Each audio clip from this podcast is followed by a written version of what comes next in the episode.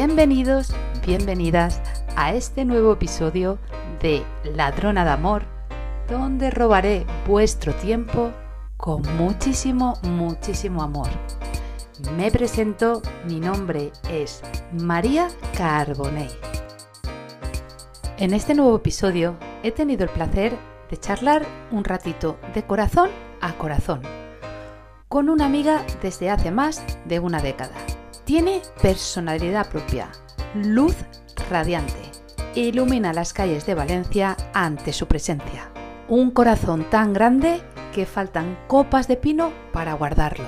Una humildad que enamora en cada palabra que hablas con ella. Pero sobre todas las cosas tan hermosas que he dicho de ella, para mí prevalece una. Es directora, fundadora y voluntaria de Mamás en Acción, el voluntariado que formo parte, acompañando a niños en el hospital. Ahora podrás escuchar un poco más de esta gran iniciativa. Doy paso a Majo Jimeno. Disfruta de la charla con todo el amor del mundo. Majo Jimeno, muchísimas gracias por regalarnos tu tiempo con Ladrona de Amor. Bienvenida al programa, Majo. Muchas gracias a ti, María, por invitarme, por venir aquí a tu casa, a Mamás en Acción, que es tan tuya como mía, a charlar este ratito juntas, que me hace mucha ilusión. Pues la verdad que tenía muchísimas ganas de esta charla entre tú y yo, Majo. Sobre todo felicitarte esos 10 años de trayectoria que Mamás en Acción cumple este año Hoy me encantaría que nos contaras los inicios de Mamá en Acción para todos los oyentes de Ladrona de Amor. Pues Mamás en Acción es la imprudencia más grande que yo he cometido en mi vida. Y todavía me alucina y cuando estás hablando y dices celebra 10 años, yo te escucho y me parece irreal. De, ¿en serio? Sí, sí, esto pasó ayer. Pues no, no pasó ayer. La cuestión es que yo tenía un puesto de responsabilidad, trabajaba en una gran fundación, eh, tenía un horario perfecto de 8 a 3, acababa de convertirme en madre, tenía un buen sueldo y de repente entro en una crisis personal tremenda en la que empecé a sufrir mucho ¿no? por cosas que estaban pasando en el sector y que yo me tenía que posicionar, tenía que tomar decisiones. Bueno, un día cojo a mi hija, me pongo, la pongo en el carrito y me pongo a andar, simplemente porque no quería llorar en casa con ella y, y empiezo a pasear por Valencia y de repente aterrizo en la parroquia de San Nicolás a la que yo no había ido desde que tenía 18 años porque era como donde iba con mi abuela, ¿no?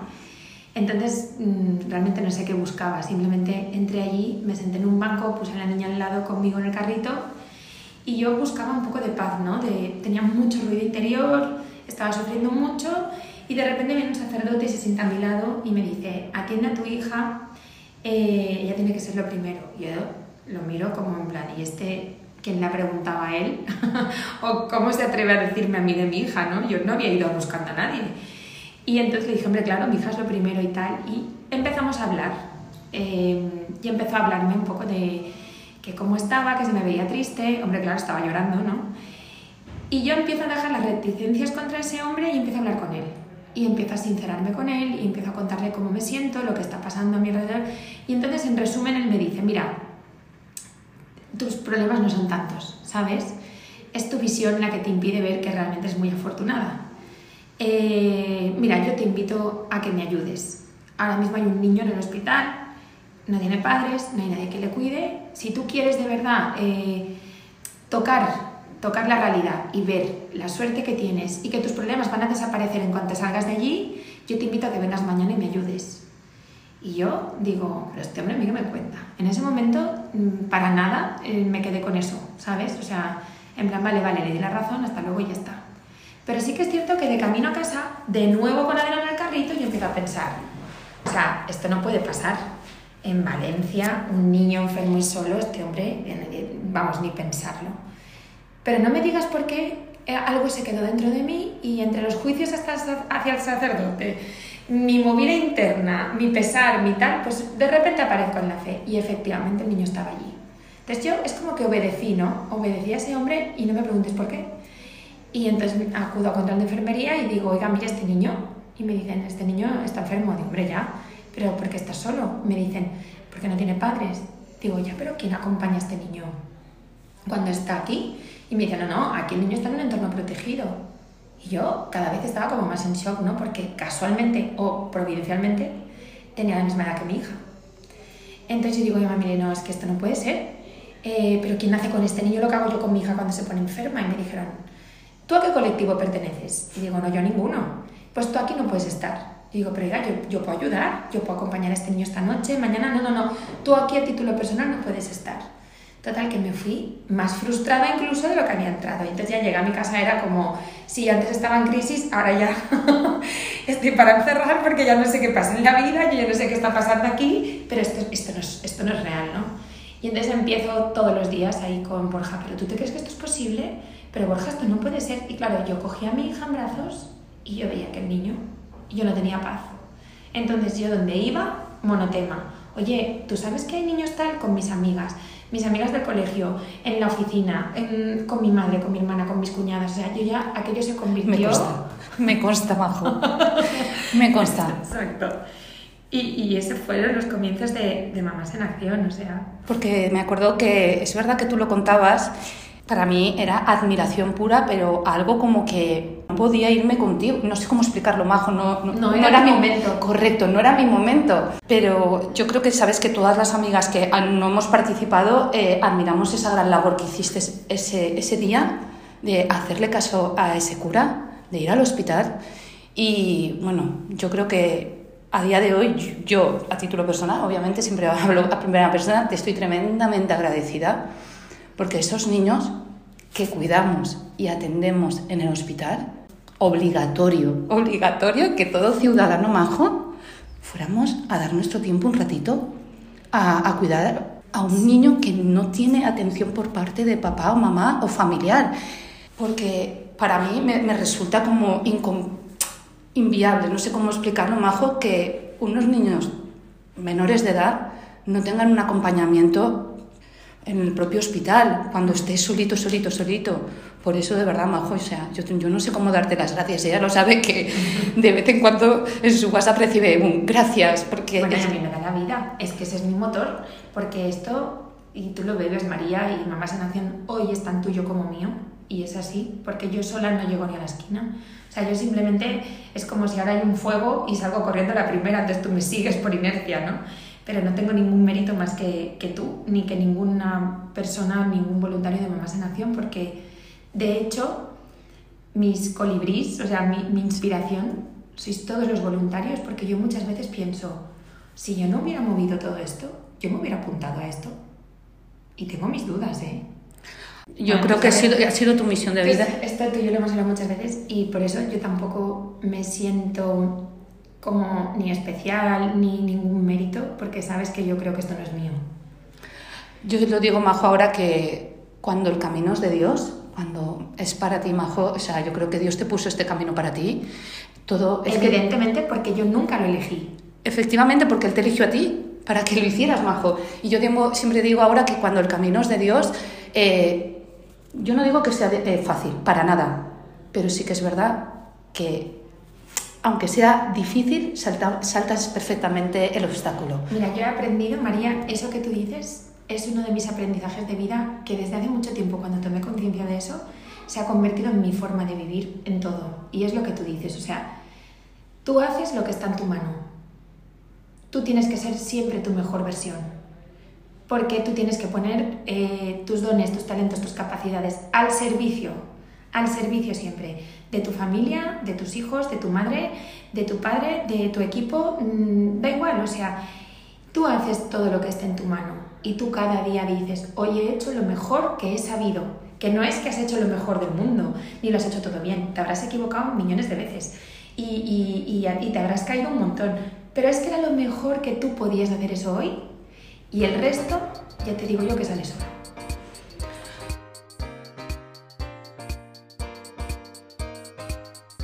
Tuviste una crisis muy fuerte a la cual tú acudes a la iglesia, que es donde a ti te daba paz. Eh, esa ha sido una crisis. ¿Has tenido otras crisis en el que tú, yo le llamo hacer clics, el que tuviste en la iglesia o has tenido más? Pues mira, ese no fue para nada ni mi clic, ni mi wow, ni nada, no lo fue. Porque mi despertar pasó hace tres años. O sea, yo he ido siete años en piloto automático con esto, sin tener ningún tipo de conciencia sobre lo que estaba haciendo. Es como que, mm, no sé, yo veo una necesidad, intento cubrirla de la mejor manera, o sea, Em, oye, pues yo puedo acompañar, no, necesitas una figura jurídica. Y durante muchos meses pensando al final, oye, pues una figura jurídica que puede ser, oye, una asociación, 40 euros, bueno, pues, o sea, era como el pequeño pasito mientras mi vida seguía su camino. O sea, Mamás en Acción nunca ha sido ni mi proyecto, ni mi propósito de vida para nada. O sea, era, había muchas veces que Mamás en Acción para mí era una carga tan grande, porque Mamás en Acción crecía y crecía sin que yo hiciera nada. O sea, yo tenía que correr para alcanzar más en acción. Y eso a mí me pesaba, porque yo en el camino he criado a mi hija, he tenido otro hijo, yo tenía que buscar trabajo, porque yo no vivía de mamás en acción, y yo tenía que llevar un trabajo adelante por el que yo tuviera un sueldo, y liderar mamás en acción cada vez era más difícil, ¿no? Entonces, para mí era como, bueno, mi vida es esto, que quiero ser yo, a qué me quiero dedicar, qué trabajo puedo tal, eh, ah, sí, sí, y mamás en acción, ¿no? Y mamás en acción estaba ahí como a un lado que tenía que llevar, pero nunca ha sido, fue hace tres años, fue en el 2020, cuando yo tengo un sufrimiento terrible, o sea, lo más duro que yo he vivido hasta hoy, en el que pues yo hasta no me veo capaz de seguir adelante con mi vida por un sufrimiento que viene a mi casa, encerrados en casa en pandemia, no, la enfermedad para nosotros no fue lo más duro, fue vivir la estafa de los que para nosotros eran nuestros hermanos, nos lo robaron todo, nos arruinaron la vida y encima nos pusieron con una amenaza de ir a la cárcel haciéndonos un chantaje por mucho dinero. Entonces, no era tanto el dinero, sino de quién venía eso, ¿no? Yo hubo un momento en el que no me veo capaz porque sobre mí vuela el sufrimiento de me van a separar de mis hijos, yo no puedo vivir con esto. O sea, yo no puedo ir a la cárcel sin hacer nada porque esto no, esto no, esto no puede ocurrir pero ellos tenían dinero, tenían poder, compraban lo que hiciera falta y nosotros en casa viéndolas venir, ¿no? Hubo un día en el que yo dije, mira, yo, eh, si esto va a ser así, yo prefiero morirme. Yo me quiero morir porque yo no quiero ver cómo me separan de mis hijos sin haber hecho nada. O sea, la injusticia, eh, ¿sabes? Y es entonces cuando, bueno, pasa una cosa extraordinaria y yo tengo un despertar. Y de repente es como, como que se me cae un velo de delante y me aparece la vida y digo, ¿pero esto qué es? O sea, ¿esto es real? ¿Yo dónde estaba? Y entonces se me revela que mi vida era esa y que yo no la había estado viendo, ¿no? Y de repente en el peor sufrimiento de mi vida, en la angustia más profunda que yo he vivido nunca, experimento la paz más grande y la alegría y el gozo más grande de vivir. Y es cuando me doy cuenta que la luz entra por las heridas y que benditas heridas y bendito sufrimiento que te hacen despertar a la vida, ¿no? Y es cuando digo, vale, ya lo entiendo, mi vida no va por aquí. Para. Es que te entiendo tanto, Majo. Para. Tía, me sabe mal. No, no pasa nada. Pues no, este programa es real. Este programa es real como la vida misma. Pero es que es así. A mí me vino a través de mi divorcio Tal cual, yo me lo imaginé. En el que padre mis hijos, Dios bajo, me, cogió como un tubo de luz y me dijo, es el padre de tus hijos. ¿Para qué tienes que entrar en guerra con él? Eso me dijo a mí. Es el padre de tus hijos. Sin ellos, Carmen, que se encuentra a la otro lado de la sala, no estaría aquí ni Ricardo. Y me hizo me entró con amor incondicional. A él, gracias a José, empecé a llamar a todo el mundo majo y a aceptar a la gente tal y como es. Y a quererles como son. Totalmente. Porque todos actúan desde sus heridas.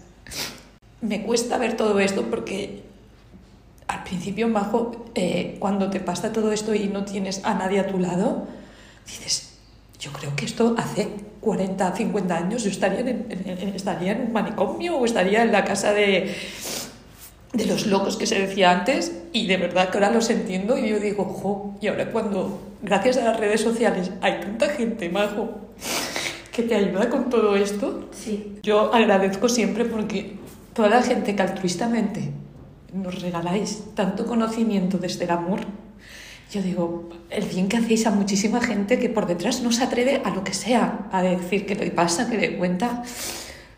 Así que, Majo, muchísimas gracias No, por contarme esto, María. para decirte también que yo también a través de las heridas es por donde entra la luz. Y a día de hoy, o sea, con todo el amor, o sea, a mí Dios me, me dio el amor incondicional al padre de mis hijos y a través de él al mundo entero. Y te das cuenta, seguro, que dices, primero estás como en shock de cómo es posible que yo me quiera morir ayer y hoy mi situación no ha cambiado, pero yo tengo tanta alegría de corazón y tanto amor que dar, ¿verdad? Que no lo entiendes, no lo entiendes. Entonces, para mí fue un encuentro, para mí fue un encuentro, o sea, total, que me cambió la vida. Y, y dije, vale, ya lo pillo. Ya lo pillo, ya sé que es por aquí, ¿no? Y es como que, es como que Dios me cogió y me dijo, mira, no te has enterado de nada. Si no te doy como la sacudida, sigues por ahí. Y por ahí no era. Así que por tu bien, esta sacudida porque tu vida es por aquí, ¿no? Y eso te cambia todo. Y yo estoy convencida, Majo, que no van a ser ni, ni la primera ni la última sacudida, que van a venir alguna que otra más, Seguro. pero ahora con otra visión. Con paz. Correcto, Ah, con rendición que llamo yo. Yo ya me, yo hay veces que digo, me rindo ante ti. Porque confías. Porque dices, si tú me has sacado de ese sufrimiento, ¿qué no vas a hacer por mí?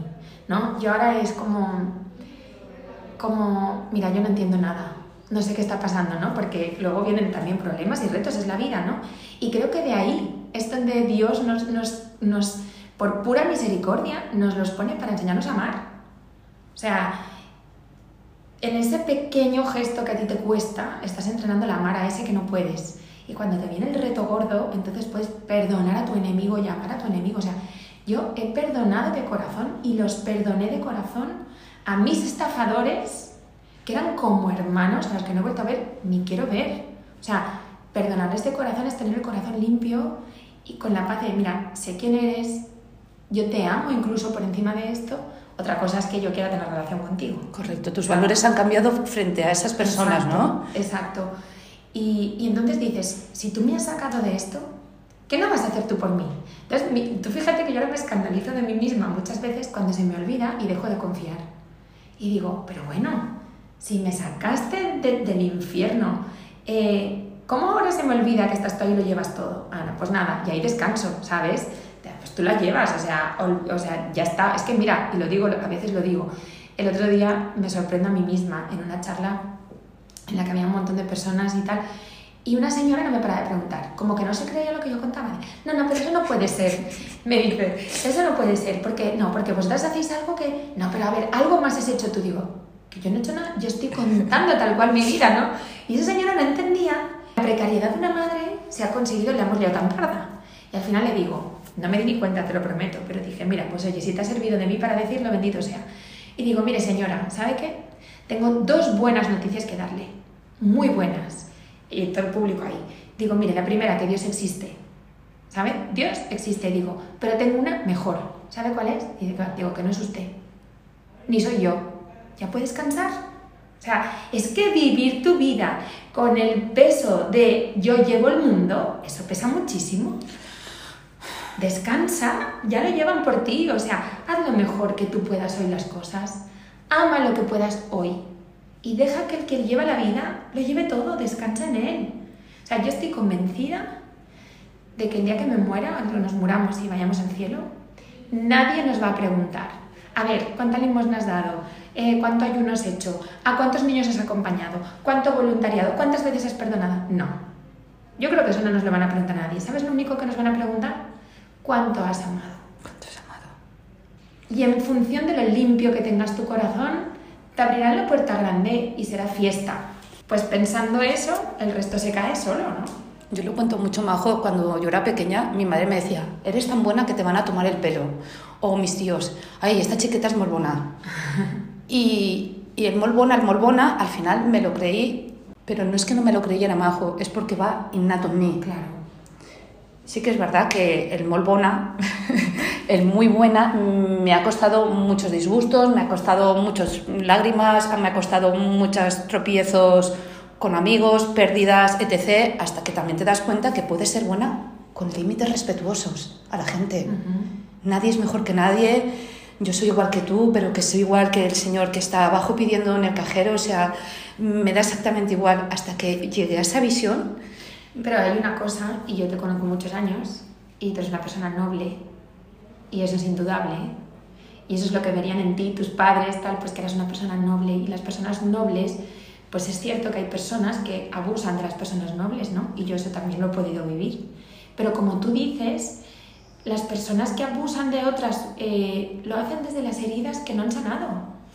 Yo no les culpo, sino que tengo compasión, ¿no? Y rezo por ellos, para que sanen, porque si las personas viven desde el amor, no pueden herir a nadie. Entonces, lo peor es que esas personas no están viviendo desde el amor y van en piloto automático o van desde otro sitio, desde el miedo muchas veces, ¿no? Y, y ese es el cuento que yo escribí. O sea, cuidado no te apagues, que lo escribí con mis hijos en la pandemia. Habla para niños de eso. Mira, en la vida hay dos servidores de señal a los que tú te puedes conectar, como los wifis. La señal del amor, que te nutre y que te da mucha potencia y que desde ahí tú puedes hacer muchas cosas, o la del miedo. No hablamos de la del juicio, la del mal, no, no, no, no, la del miedo. Porque todos los malos pensamientos y sentimientos vienen del miedo. La envidia es el miedo a ser menos. El rencor es el miedo a que me vuelvas a herir. Todo viene del miedo. Es la lucha entre el amor y el miedo. Entonces, no tengas miedo. Y esta frase de Juan Pablo II a mí me emociona cada vez que la veo porque hasta que tuvo un despertar era una frase que era vacía, no tengas miedo. Eso lo decimos hasta no tengas miedo por las noches en los niños. No, no, no, ojo, hay mucho detrás de no tengáis miedo, ¿verdad? Y, y eso, las personas que actúan así están viviendo desde el miedo, de manera inconsciente. Oye, y también es nuestra misión, ¿no? Dar luz a los demás. Yo sí que es verdad, Majo, que desde que intento que mi día sea vivir desde el amor, te lo juro, Majo, que yo me apuesto todas las noches con plenitud. El problema que ha habido a lo largo del día se, se disuelve. De verdad que duermo, descanso fenomenal, me levanto contenta, y eso antes no, yo digo que no lo tenía. Y, esa paz de poder acostarte por las noches diciendo, si hay algo que me nubla eh, la visión para no dejarme dormir, que ya no lo suelo tener, se disuelve. Y es, para mí es lo más maravilloso poder mi día a día vivirlo desde el amor. Majo, me voy a, voy a cambiar esta, entre esta charla y nos vamos a ir de fiesta, Majo. Porque este año estamos de celebración. A los 10 años que cumple Mamás en Acción, ¿nos tienes preparados sorpresas para octubre? Sí, muy chulas. Y otras que no sabéis. Por supuesto, pero algo que nos puedas adelantar, algo, algo, algo, algo, un hilito, un hilito, un hilito. ¿Sobre octubre? Por supuesto. Eh, pues en octubre vamos a hacer un encuentro de corazones con patas de las siete ciudades ya de España, las que siete, ocho, bueno, es que la semana que viene inauguramos Sevilla. Ya, tiene un color especial. Entonces en octubre ya tendremos ocho y, espero que Sevilla ya también se una. La cuestión es que me hace mucha ilusión que, que vengan todas las personas que, que puedan venir de, de, Madrid, de Barcelona, de Las Palmas, de Murcia, de Sevilla, de Castellón, eh, que se reúnan aquí en Valencia, ¿no? que nos reunamos y lo que tenía pensado, os lo cuento porque os lo he contado, me mm. encantaría que hiciéramos como un pequeño congreso de historias que vale la pena contar, ¿no? De por la mañana que tengamos a 10 voluntarios que suban al escenario y cuenten sus 10 historias más bonitas de acompañamientos que han aprendido, cómo lo han vivido, para inspirar al mundo, ¿no? No, no para contarnos a nosotras, porque probablemente todos allí tenemos algo que nos quema por dentro y queremos compartir porque ha sido nuestros aprendizajes pero qué bonito, ¿no? Si podemos poner voz, si podemos dejar huellas y podemos crear un legado de esto es Mamás en Acción y que no lo cuente yo, que no lo cuente Mamás en Acción, sino que lo, que lo contemos los que lo vivimos. Y después de eso, que creo que será intenso, y hay algunas sorpresitas por ahí que no te voy a contar para que las disfrutes también. Y, y, nada, y luego pues que sea fiesta, que sea celebración. Estamos de cumple, 10 años, y que lo celebremos todos juntos y lo pasemos muy bien. Pues yo la verdad es que tengo muchísimas ganas, Majo. De hecho, ese fin de semana, que yo lo voy a poner en el chat, si yo no estoy con mis hijos, eh, pondré en el chat que si alguna mam- corazón con patas, se quiere venir a mi casa, está súper invitada porque me sobran camas. Qué guay. Y sé que hay algunas rezagadas que a última hora no, no han mirado y Valencia, la verdad, que gracias a Dios. O que no saben hasta última hora si pueden venir. También, o sea, exacto. Entonces, en el último momento ven que tienen una oportunidad y se apuntan, pues fenomenal. Yo lo ves, todo eso a mí no me cuesta nada, abrir las puertas de mi casa para todas estas cosas, Qué en absoluto. Es que María, fíjate qué suerte tenemos, porque yo digo, es que hay mucho mal en el mundo y, y las, las noticias lo único que cuentan son... Pero yo digo, tengo mucha suerte, porque hay mucho bien. No se cuenta, pero yo tengo la suerte de convivir con casi 3.000 personas que donan lo que nadie les puede devolver nunca más y lo hacen de corazón. ¿Somos unas morrudas o no? Totalmente, totalmente. A mí la gente cuando me dice, pero ¿cómo lo haces? Uy, yo no podría, yo no podría. Además, es que ese yo no podría, yo he estado ahí, majo. Y ahora les digo, les digo, a la gente que me dice eso, les digo, yo antes decía eso, digo, pero ¿no sabéis que la que se llena como una bombilla de luz soy yo cuando salgo del hospital? Soy yo la que se llena, o sea, no- yo no le doy el amor al, a- la- a- al nene o a la nena que cuide, es él el que me lo da a mí. Y yo salgo de ese hospital que digo yo, pum, pum, pum, pum, pum, como una bomba que yo digo, o una bola, una bola también, pum, pum, pum, pum, Que salimos gorditas. pero Totalmente. no. Y Majo, también cuando llegas también a- al control de seguridad y le dices, disculpa, sé que esta no es la puerta, pero ¿puedo entrar por aquí? Y me dice, ¿cómo que no es la puerta? Dice, con esa camiseta tú puedes entrar por todas las puertas que quieras de este hospital. Majo, se- Oh. mira, yo dije, muchísimas, Es muchísimas gracias. Cuando a lo mejor subes en el ascensor y hay un padre, un madre, un sanitario, alguien y sube contigo y te mira y cuando vas a salir te dice gracias. Pues sí. Y, y sabes que te dan las gracias porque saben lo que haces. Y pues sí. Y las enfermeras, que tanto estamos con ellas y con las auxiliares. Bueno, Sí. yo de verdad, Majo, yo, yo es que me encuentro a personas que es que ellas me dicen, sois héroes, sois, de verdad, y hace, os falta la capa. Me decía, pero ¿sabéis? Me dice, ¿esto de verdad que lo hacéis gratis? Me dicen, yo digo, por supuesto, yo digo, sí, yo digo, es que, Bueno, a mí al principio, en, los primeros, en el primer acompañamiento, de hecho, como no nos conocían, éramos nuevas, me acuerdo, me hizo mucha risa. Entraban y me decían, ¿pero vosotros qué sois? Una organización, ya, pero, pero ¿de, de qué sois vosotros? ¿A vosotros quién os paga? Que no, no nos paga nadie. No, no. A ver, que si sois de una congregación o algo, yo, que no, que no, que no somos monjas.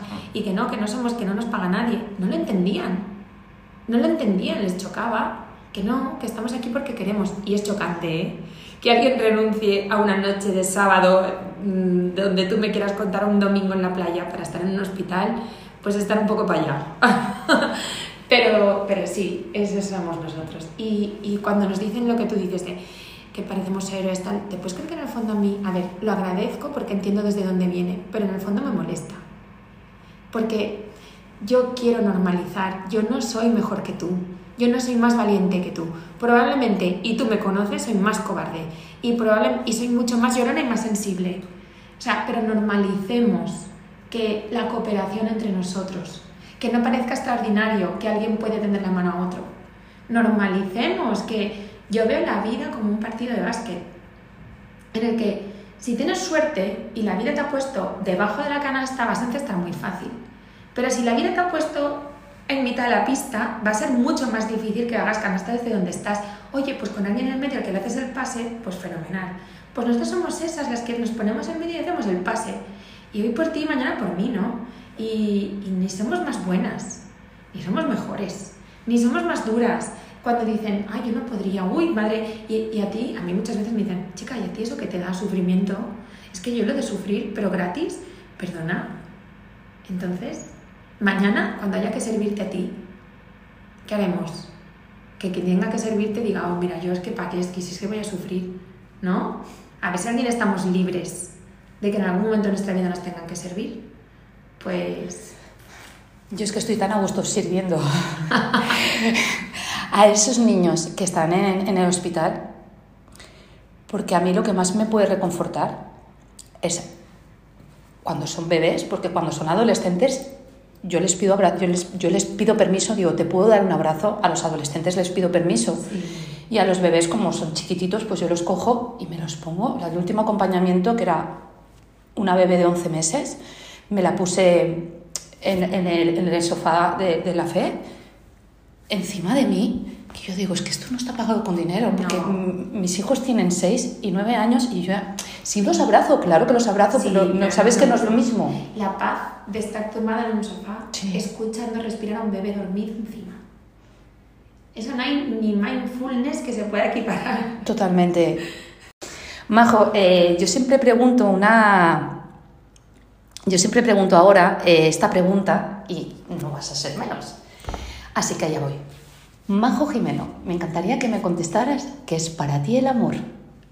Bueno, para mí el amor es Dios. Y, y es la fuerza que mueve el mundo. Y el amor cura. Y el amor sana. Lo que la medicina no puede curar. Y el amor es la vacuna. La vacuna a la ansiedad, la vacuna a la depresión, la vacuna al bullying, al intento de suicidio. Es, es- Y hace poco iba a Las Palmas en un avión a trabajar y de repente había muchas turbulencias, o sea, la cosa se puso fea. Y yo vi como en ese momento la, la señora que iba a mi lado cogió fuerte al marido de la mano, ¿no? Y yo dije, tú fíjate, en un momento de peligro, de riesgo, de que pueda acabar tu vida, ¿a ti qué te sale? Llamar por teléfono al que te ha amargado la vida y decirle, vaya, te mueras. O llamar a la persona que más quieres y decirle, te quiero profundamente, no te olvides nunca. Pues si nuestro instinto natural es el amor, lo único que tenemos que hacer es vivir desde ahí y dejarlo fluir. Es que nos complicamos mucho más la vida nosotros intentando ponerle barreras, ¿no? Pero bueno, eh, el amor lo puede todo. Majo, me encanta la respuesta. Ya escucharás la mía en el primer episodio de Ladrona de Amor. Eh, ahora hay una personita que te que va a hacer una pregunta. Esa personita es mi hija que ha venido a verla, así que con todo el amor del mundo Vamos, vamos a que haga, sí, te la traigo a Carmen Venga. que, te haga la pregunta y ya me despido de todos vosotros. Qué mona es. Adelante. Carmen, que te estamos esperando. Pregúntale a Mabel la pregunta que tenías preparada para ella. ¿Cuál es la pregunta, Carmen? A ver, ¿Cuál es tu flor favorita? ¿mi qué? Flor favorita. Mi flor favorita me encanta. ¿Sabes cuáles son? Las mimosas. Me encantan las mimosas. ¿Tú sabes cuál es la mimosa? No. Mira, Pues la buscaremos exacto, la vamos a buscar en internet. es una flor que es muy sencilla, muy pequeña, pasa desapercibida, pero tiene un color amarillo tan fuerte y tan intenso que es mi favorita porque me alegra en la casa siempre. Mientras Majo te busca la imagen de la mimosa, Mira qué bonitas son las mimosas, Carmen. Qué bonito. me voy a despedir de todos vosotros. Majo, muchísimas gracias por robar tu tiempo con tanto amor. Gracias por darnos este espacio hoy en la Ladrona de Mami, Amor. ¿cuáles preguntas has hecho? Uy, te he hecho muchas. Gracias a todos por escucharnos. Gracias de corazón. Me despido. Hasta la próxima semana. María Carbonell Añón, Ladrona de Amor.